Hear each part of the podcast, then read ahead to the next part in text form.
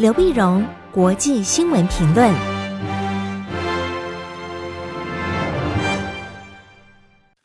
各位听众朋友，大家好，我是台北东吴大学政治系教授刘必荣。今天为您回顾上礼拜重要的国际新闻呢。第一个，我们先从美国看起。美国看起在上礼拜六九月二十六号的时候呢，美国总统川普正式提名巴瑞特法官来补实了最高法院大法官的一缺啊。那巴瑞特法官跟去世的金斯伯格一样呢，都是女性，但是呢，她的相对来讲比较保守，也相对年轻啊。她本身也在还在圣母大学教书，教书，所以川普总统呢是派了飞机到她的家乡，把这个巴瑞特法官和她的先生和她七个小孩，那么接到嗯华盛顿来来参加这个仪式。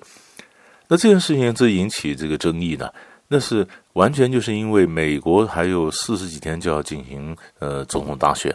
那总统大选的时候呢，那新的民意到底是倾向于什么？嗯、呃，所以很多人是说，真的应该是这个大法官的一缺呢，是应该让呃下一任总统来来补实的。但是川普不管，川普说他是他是这个宪法上的一个权利哈、啊，所以这样子呢，所以仅在四年内他就三度提名大法官。成为美国总统尼克森以来单一任期内任命最多大法官的总统。如果参议院同意的话呢，巴瑞特呢将加入那么戈萨奇和卡瓦诺，那么成为组成保守派六比自由派三的最高法院，也就是他整个最高法院就法官就九个，九个川普补了三个以后呢，这是川普的这个性质的这个法官呢，他总共就就有就有六个，那当然占了多数。好，当然这也有人把它叫川普法院啊。那当然也有人就讲说呢，你不能低估这个大法官他本身独立判断的能力啊。但他的价值观是什么？把美国整个会带向保守这一端，光谱这保守这边来走。所以美国的一些政治评论就说，在这么短的时光中，刻画出这么剧烈的最高法院的意识形态转折，为几个世代以来仅见。啊，川普不见得会连任。可是他走了以后，他留下来的这个政策，这个大法官呢，将一路还有几十年的路好走，因为他没有任期，他一路一路往下走，年轻的大法官一路带回来，可以看看到后面的那么几十年，美国的整个政治会往保守派的那么这方向倾斜，所以这是为什么民主党就跳起来，跳起来。可是这一次呢，参议院的共和党呢表示，他们想尽快通过这个提名啊，那么希望能够在十一月三号总统大选以前呢，能够完成这个呃听证，然后正式的任命。所以这是美国长远来看，这是蛮大的一个变化。这是第一个就引起国内争议的党派这个争议的这界限非常清楚。那第二个争议呢，是在第二天九月二十七号。礼拜天的时候呢，美国《纽约时报》刊出了美国总统川普的报税记录。纽约时纽约时报呢获得了总统川普呢他的公司二十多年来的纳税申报数据。那么长期以来呢，川普都拒绝公开这个信息。本来基本上，那么美国总统一个传统就是当上总统，你有财务要公开啊。因为你的政策会影响到后面的企业发展，你有没有那个自肥啊？啊，你图利你自己的公司呢？是不是应该要公开？公开，但是呢，川普拒绝这个信息，所以使他成为数十年来第一位隐瞒基本财务细节的总统。结果呢，纽约时报记者锲而不舍，锲而不舍就居然给他们看到了很多资料，结果找到了二十多年来的这个纳税的申报数据。就后来更重要的发现包括呢，他检阅到过去十八年的资料里面，川普有十一年没有缴联邦所得税。在他当选总统以后，他在二零一七年的税单只有七百五十美元，不可思议的少。问了七百五十美元，那由于他跟他当然了，那么他的就即便他是做了很多亏损呢，很多归到公司的账目之下啊，那即使在承受亏损的同时呢，他还是设法享受奢华的生活，因为他对大多数美国人认为开设进行了这个这个税啊，他根本根本进行减免。那么他对大多数人认为的个人开支进行了税收减免，事实上也减了他自己的税。所以人家说你为什么要选总统，就是因为你要你你你是共和党嘛，共和党基本上减税，减税让他自己呢也不是那么样的意识形态传统共和党，他就是逃税或者避税。所以他自己很多的，比如说虽然是没有钱，他缴了七百五十块钱的税，可是他还住在这个豪宅庄园，他的飞机和他的这个这个这个电视实境秀的这种造型什么，全部都是报的公账。那么很多呢，包括他给女儿的钱呢，一番卡钱都是顾问费啊等等。哇，连这个《纽约时报》也很厉害，洋洋洒洒的列出一大堆，那当然引起美国的群众哇，整个他的反感。啊，我们大家都这么辛苦，而你你这么爱钱，这么爱钱，你看起来你是减税，其实你是为了你自己，那怎么可能你这么有钱的人才缴七百五十块钱的税呢？啊，但《纽约时报》当然也讲说，那么川普个人担保的数亿美元贷款即将到期，对他也面临了一些财务的压力啊。但是不管怎么样，这都证明一件事情，就是你不诚实嘛。不成事情逃税，而这整个事情呢，它基本上就发生在美国总统辩论的前前天。我们想呢，那么在二十九号，美国总统要进行候选人呢，川普跟拜登要进行第一次的总统辩论。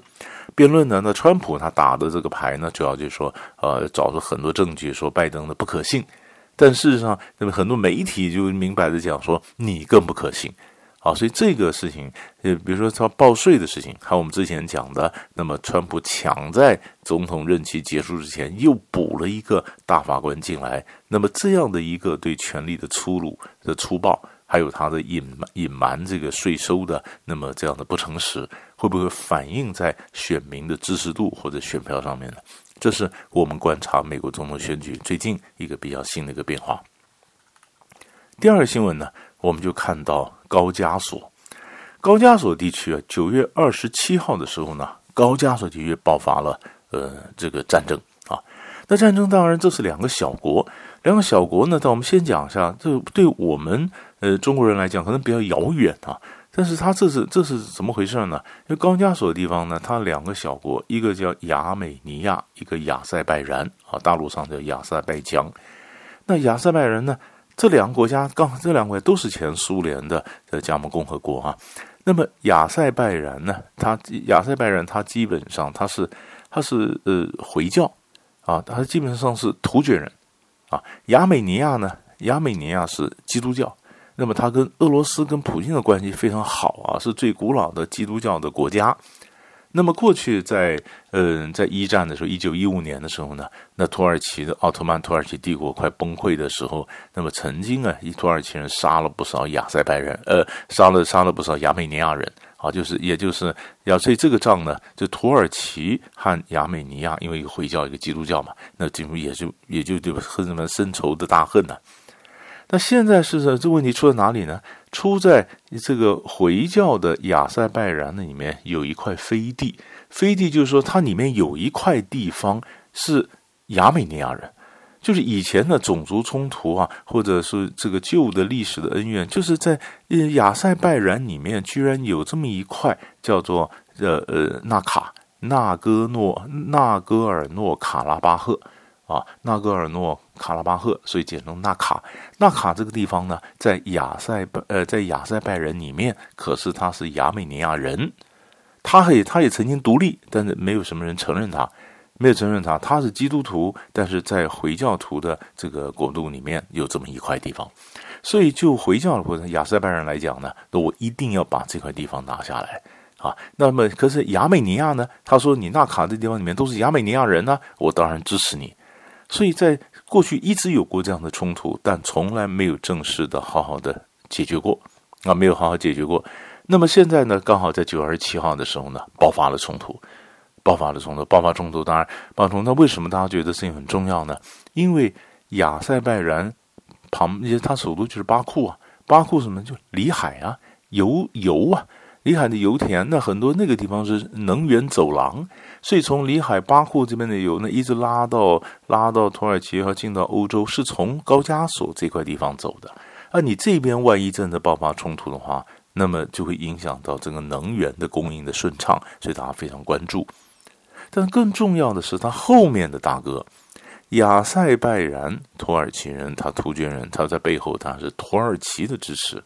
土耳其总统鄂尔多安。最近在外交上常常采取很多的比较冒进的措施，因为他觉得他现在趋势里面比较大，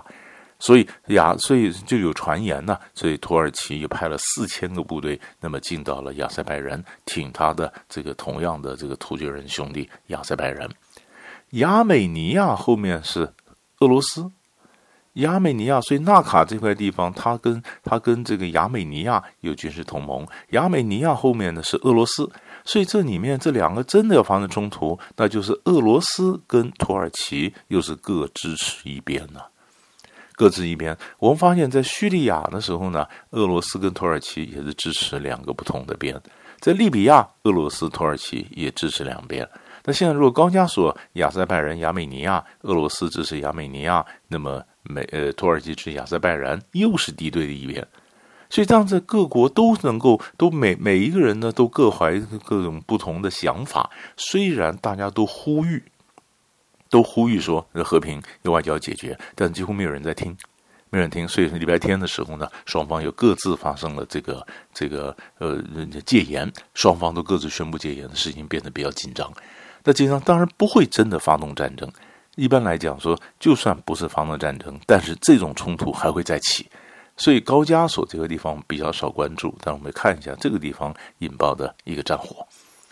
那么最后呢，我们看一下两韩。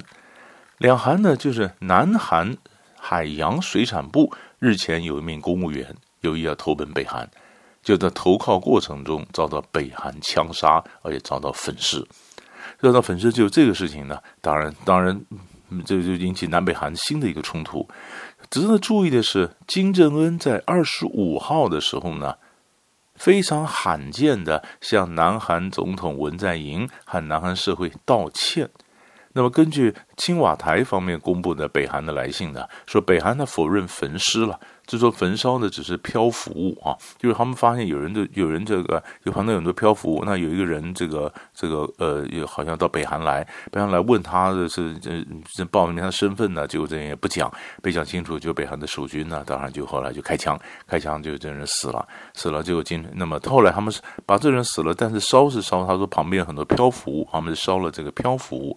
漂浮物，那么金正恩是讲很遗憾发生了不该发生的事情啊，但是问题是问题是那这个人呢啊，那这尸体呢尸体那南韩就说他要他要去搜这个尸体啊，把尸体要带回来，那北韩就说你不要侵犯我的海界啊，所以北韩先表示了第一个道歉，那当然有它一定的意义，但是所以它不可能真的发生南北韩真的大型的冲突，但是这个尸体后来怎么解决啊，南韩找都不找到这个尸体。呃，那么这是我们看到最近的一个这这个这个南北韩之间的新的一个情势的发展，但是金正恩的道歉会不会对南北韩的这个情势有什么新的一个转折，这成为我们观察的一个重点。